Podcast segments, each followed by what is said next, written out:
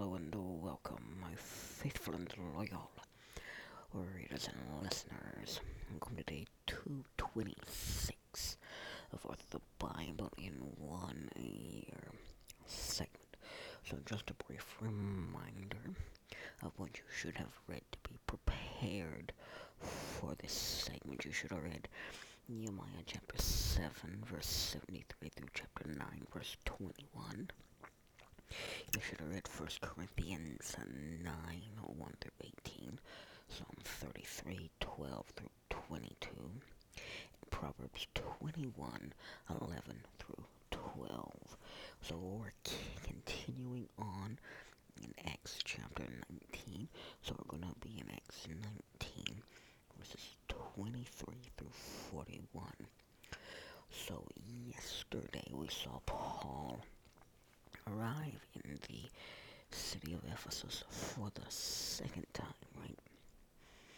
So what we saw there was we saw there was this mass conversion event that lots of people came to know Jesus as their Savior. And so what we're to see today is we're to be given a detailed account of the events that took place while Paul was at Ephesus. Right, so we already saw a great deal of people who accept Christ in Ephesus. So today we're to see the uproar this caused among a certain group of Ephesians. And that group of Ephesians were the who made silver shrines to the goddess Artemis. So if you want to find out some more information about that, you need to see and go back and listen to Arthur the Bible in one year segment day 225 because we talk a lot about the history of the city of Ephesus, right? And so these craftsmen started this riot right? Because of the conversions that they were seeing taking place. So now we're gonna pick up in 1923, chapter 19, verse 23. We're gonna go through verse 27, which says this About that time there arose a great disturbance about the way. A silversmith named Who made silver shrines of Artemis, brought a lot of business for the craftsmen, or uh, brought in a lot of business for the craftsmen there. He called them together along with the workers in related trades and said, You know, my friends, that we received a good income from this business. And you see and hear how this fella has convinced and led astray large numbers of people here in Ephesus, and particularly the whole province of Asia.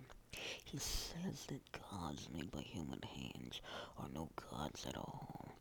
There's a danger not only to our there's, there's a danger not only that our trade will lose its good name, but also that the temple of the great goddess Artemis will be discredited, goddess herself, who is worshipped throughout the province of Asia and the world, will be robbed of her divine majesty.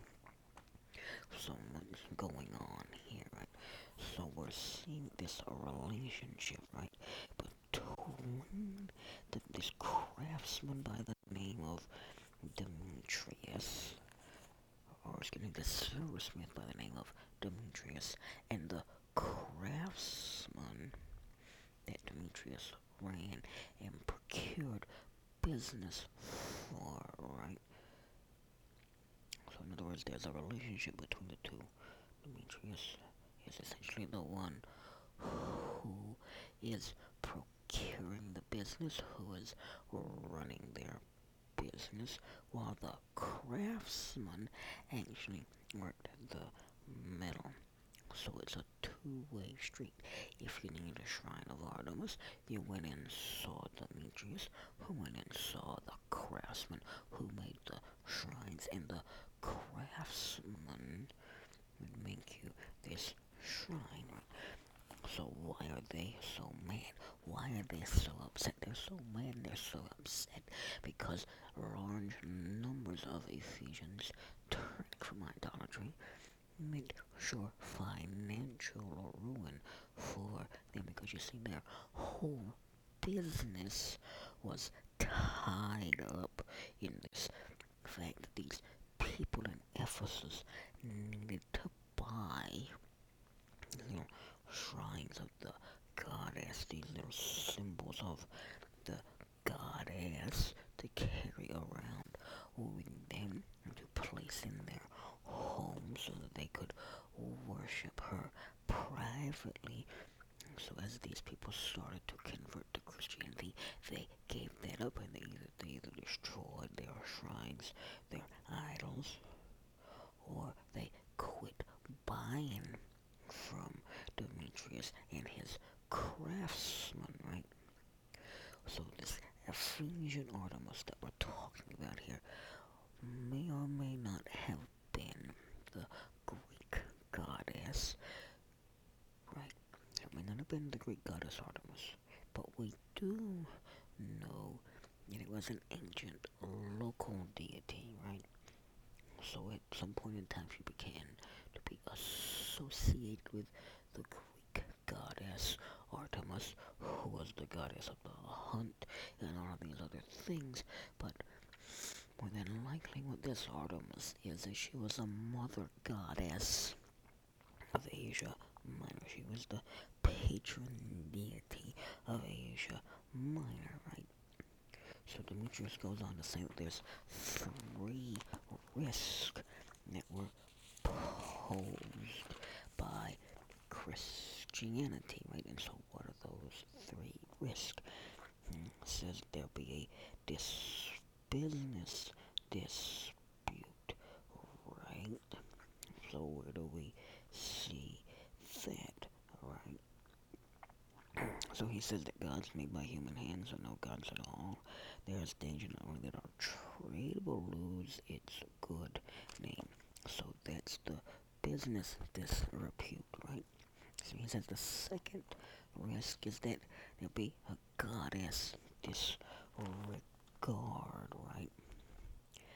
And so he says, but also that the god, that the goddess, um, also the temple of the great goddess Artemis will be discredited. So in other words, what he's saying that not only will our businesses lose some credit, our businesses will fall into ruin. People will start to disregard the Temple of Artemis. They'll cease to pay any attention to her.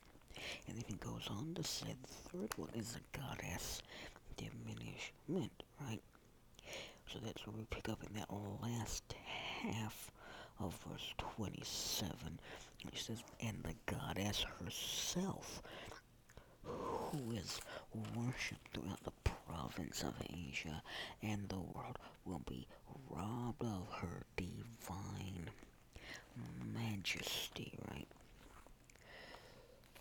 So we so we see that he claims that this goddess is worshipped in the, not only in the province of Asia, but that she's worshipped throughout the entire world is an exaggeration. Right? She was quite, she was not worshipped throughout the entire world. She was probably not worshipped much beyond Asia Minor. She was probably not even worshipped much beyond ancient but Demetrius is trying to make a point here. And his point is that these people's conversion to Christianity is greatly hurting us, and so we need to put a stop to it. Right?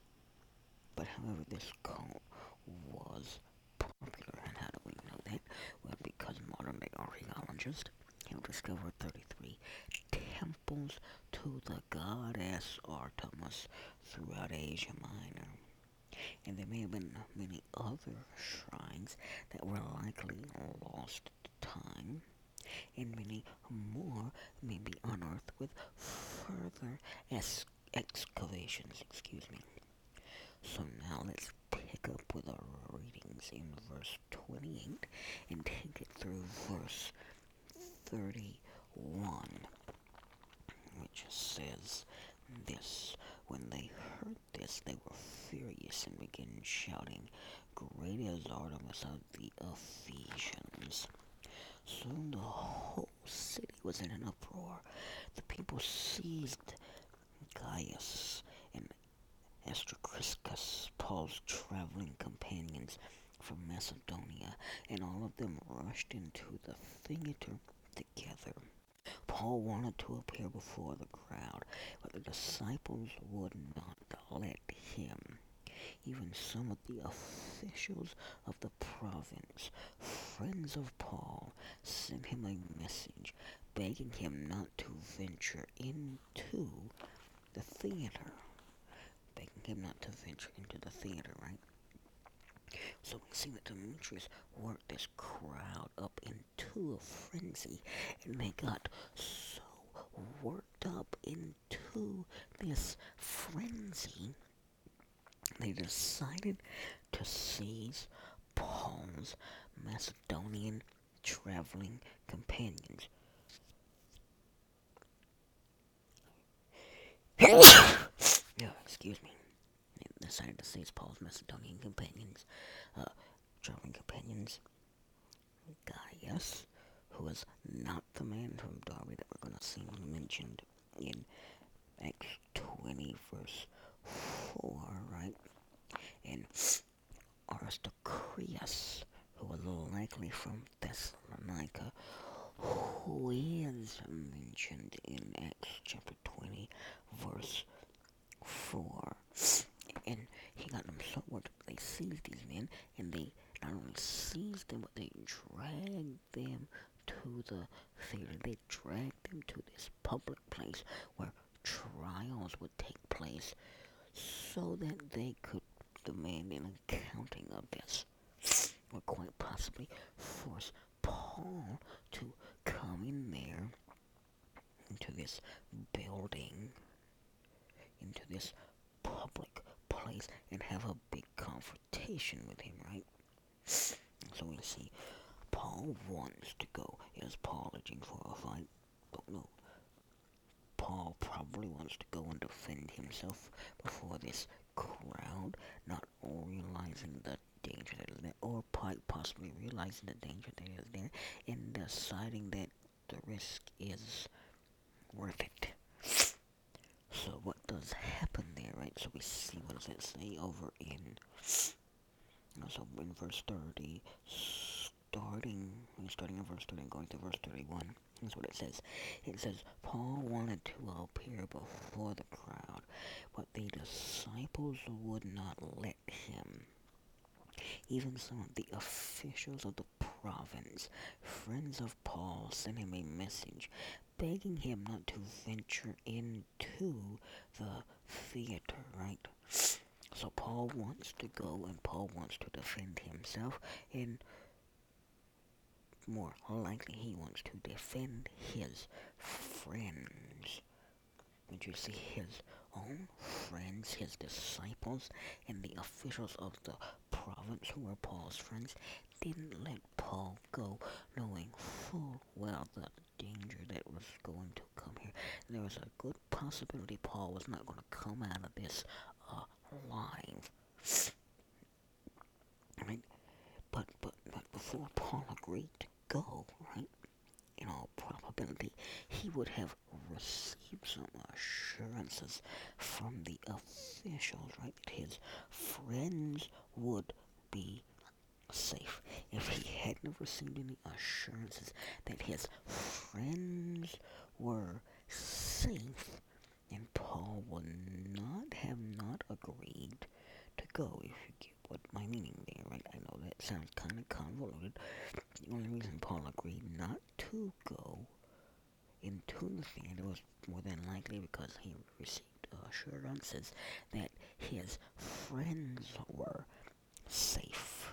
So now we're going to pick up in verse 32 and we're going to go through verse 34, which says this The assembly was in confusion, some shouting one thing, some another. Most of the people did not even know why they were there. The Jews in the crowd pushed Alexander to the front, and they shouted instructions to him. He motioned for silence in order to make a defense before the people. But when they realized he was a Jew, they all shouted in unison for about two hours.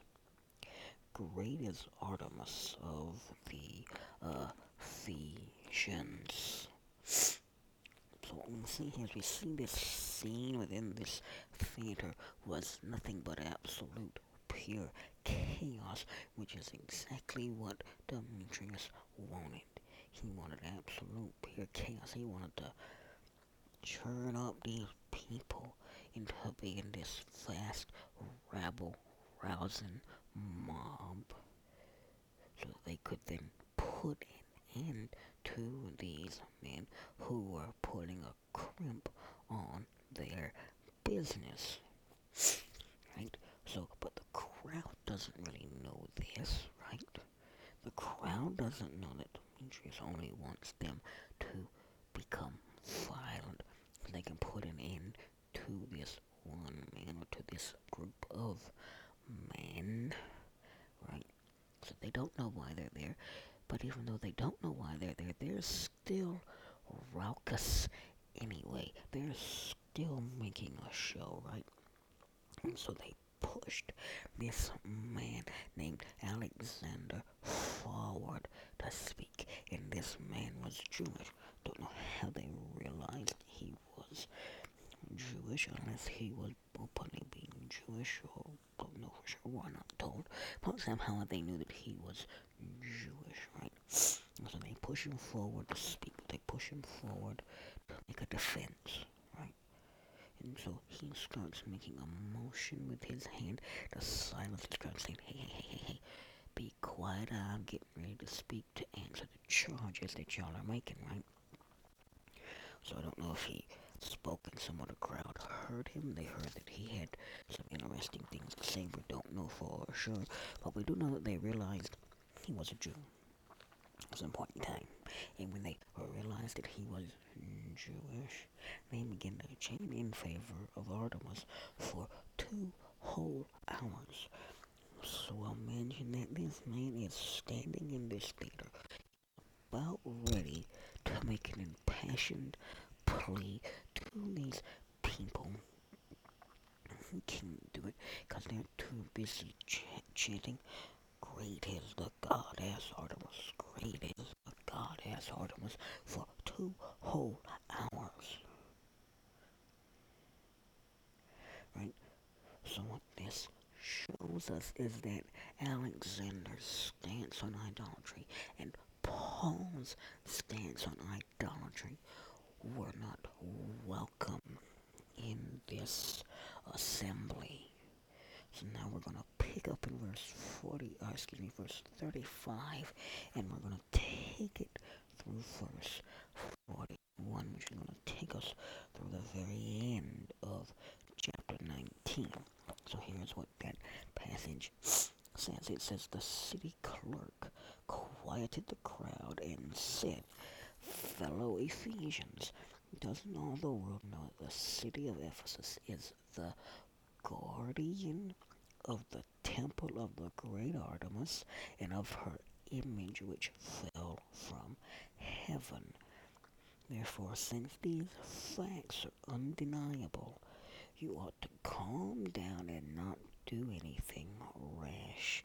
You have brought these men here, though they have neither robbed temples nor blasphemed our goddess.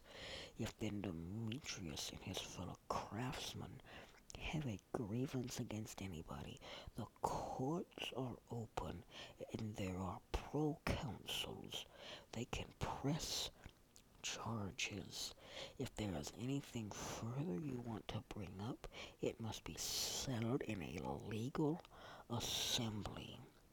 As it is, we are in danger of being charged with rioting because of what happened today. In that case, we would not be able to account for uh, for this con- uh, commotion since there is no reason for it.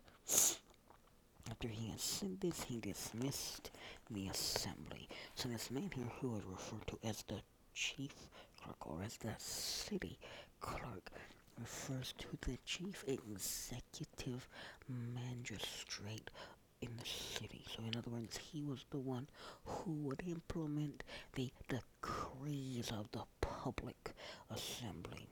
So his argument was twofold, right? Was twofold. So the first part of his argument was the was that the status of Ephesus as guardian of an image had not been diminished by the growth of Christianity, right?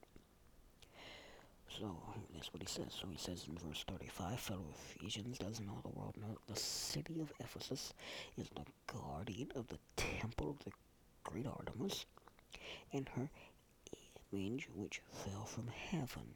Therefore, since these facts are undeniable, you ought to calm down and do nothing rash. Right? So that's the first part, right? That, that this hasn't changed the fact, their preaching this hasn't changed the fact that we're still the guardian of the temple of Artemis. Hasn't changed that fact. Not everybody in Ephesus has become Christian. And so the second part of the argument that he makes is that the men who had been arrested had broken no laws. So these men had not been seen trying to rob temples, which was something the Ephesians had feared from previous attempts to rob temples. So now let's pick up in, uh, where were we? Uh, in verse 37. So as you have brought these men here, though they have neither robbed temples nor blasphemed our goddess. So in other words, they hadn't slandered their goddess, right? So let's keep going. So it says, if then Demetrius and his fellow craftsmen have a grievance against anybody, the courts are open and there are proconsuls. They can press charges. If there's anything further you want to bring up, it must be settled in a legal assembly. As it is, we are in danger of being charged with rioting because of what happened today. In that case, we will not be able to account for this commotion since there is no reason for it. After he said this, he dismissed the uh, assembly. So, in other words, what he was, so in other words, what those verses say, said is there was no legal for this assembly.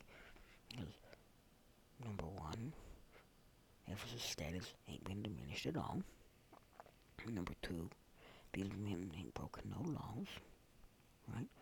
So if the, the status of Ephesus hasn't been diminished, they ain't broken no laws, why are y'all getting together in this assembly trying to essentially lynch these men, right? Causing a riot. And so because there's no legal reason for y'all to be assembled here, I'm dismissing you. Y'all need to leave now, or there will be very, very dire consequences.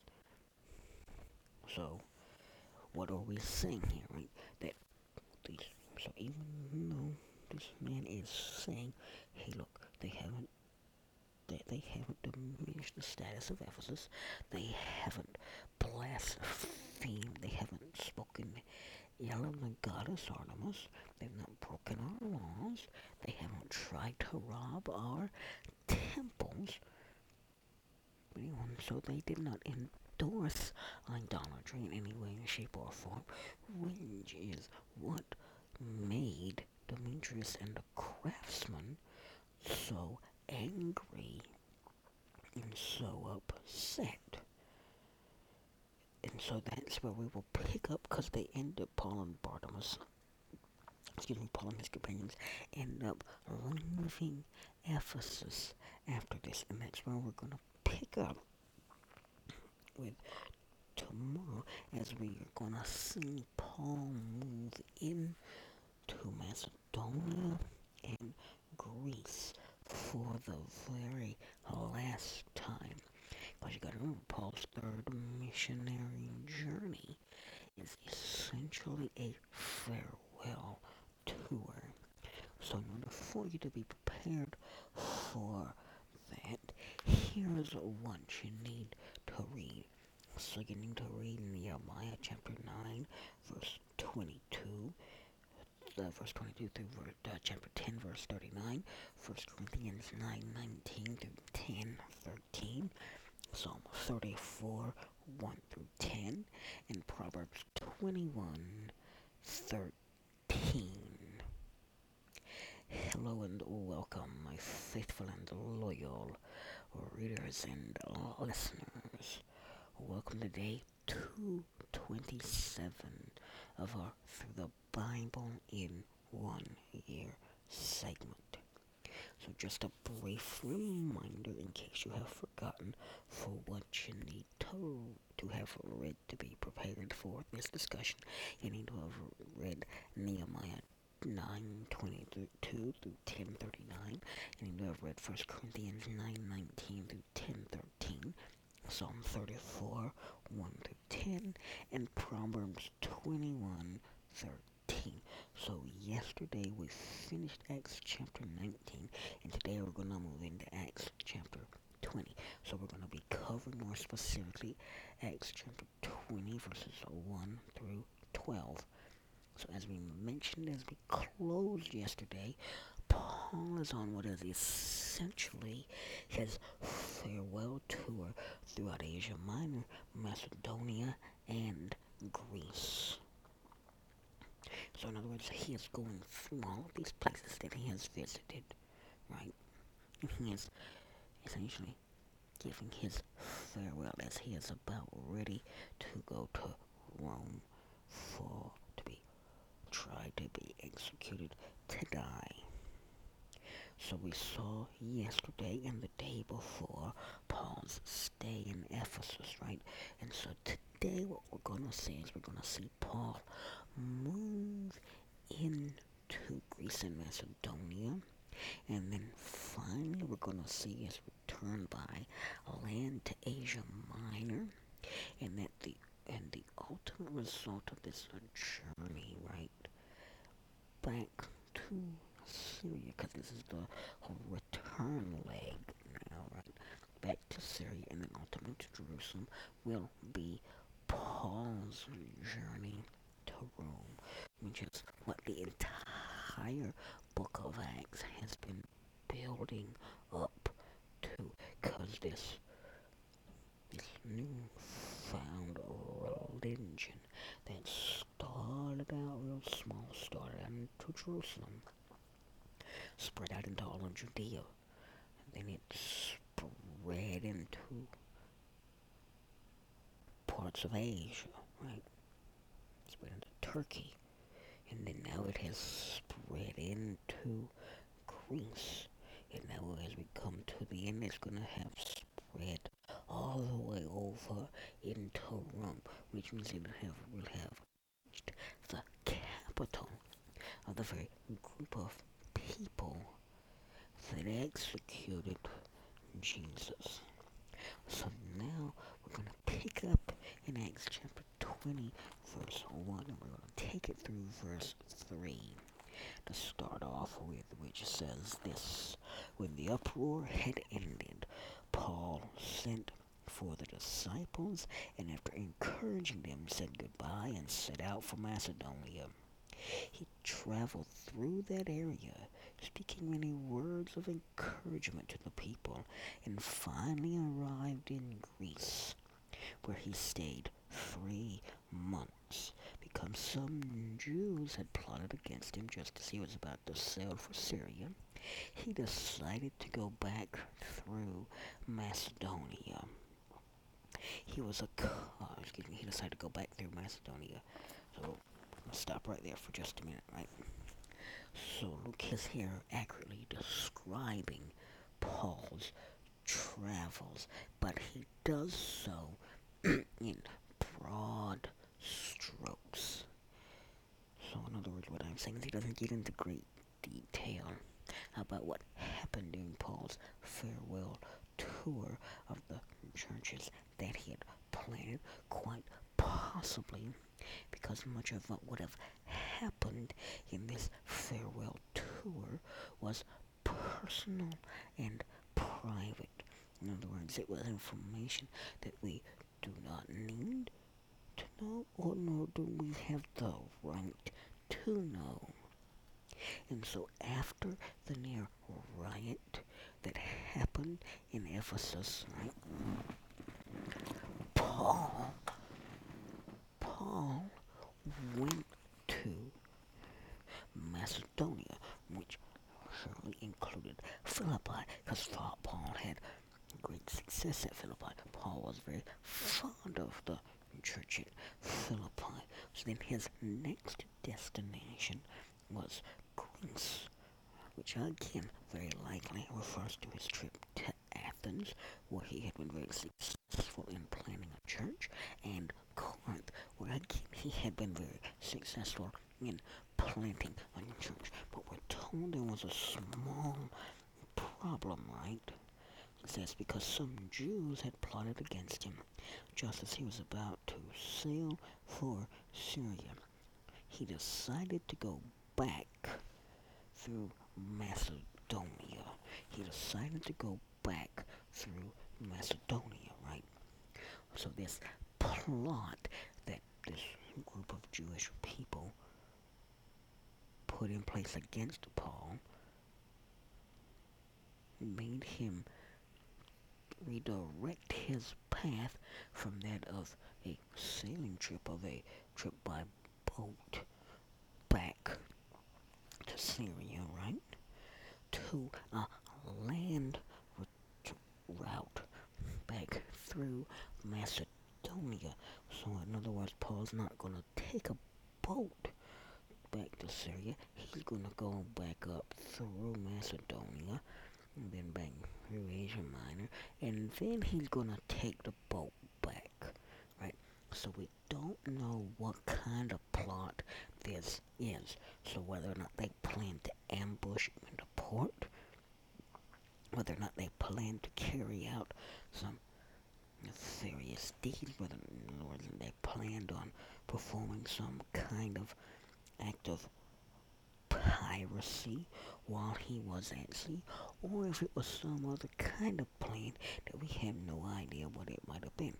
Two that I just mentioned are the two that are most likely, but it could have been anything because we ain't told what it was. But it was a whatever it was, it was avoided by Paul deciding to travel to and through Macedonia. In other words, going back by land.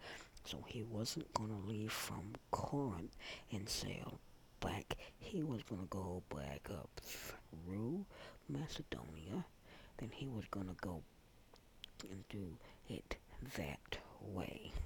So now let's pick up in verse 4 and take it on through verse 6, right?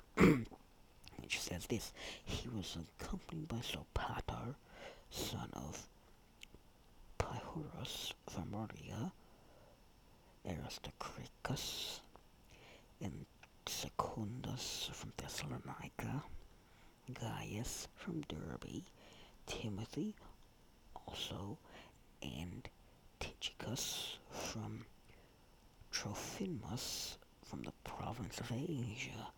These men went on ahead and waited for us at Troas, but we sailed from Philippi after the festival of unleavened bread, and five days later joined the others at Troas, where we stayed seven days.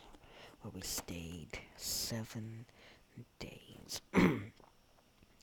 so that so the list of names, right, that we just saw here, right, it, that started in verse four, right, and uh, that was included all that was in verse four is a delegation representing the Gentile churches that carried an offering to Jerusalem from God's people. And so we see that offering talked about in 1 Corinthians chapter 16, verses 1 and 2. And we see it talked about even further in 2 Corinthians chapters 8 and 9. So this list includes representatives from most of the regions Paul had evangelized. However, there are two, two that are notably absent, right? Those that are notably absent are Corinth and Philippi, right?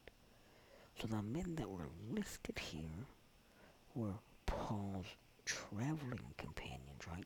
And they may not have been the whole group that ultimately met in Jerusalem. So we see in this Paul, were, these men were sent ahead of Paul to Troas, right? And the reason they were sent ahead, right, is that Paul wanted to stay in Philippi to celebrate Easter with the Philippians, right? Because it's told these men went on. We're told these men went on ahead. In verse in verse five, we're told these men went on ahead and waited for us at Troas. And then in verse six, we're told, but we sailed from Philippi after the festival of unleavened bread. And five days later, joined the others at Troas, where we stayed seven days, right? So the festival of unleavened bread occurs at Passover, right? It occurs with Passover. It's a festival that's associated with Passover. So what's happening here?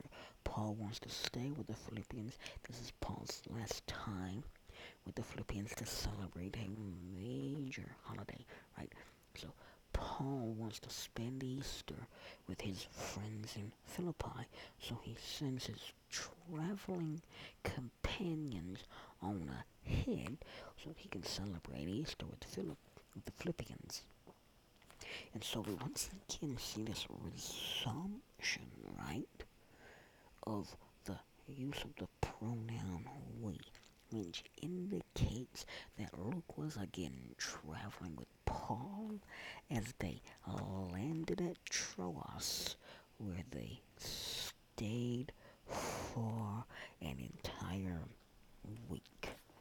So what happens when we get to Troas, we're about ready to find out. So now let's move on into verse 7 and take it all the way through to the very end of this section, which would be verse 12, which says this On the first day of the week we came together to break bread.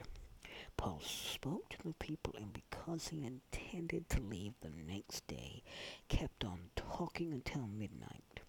There were many lamps in the upstairs room where we were meeting.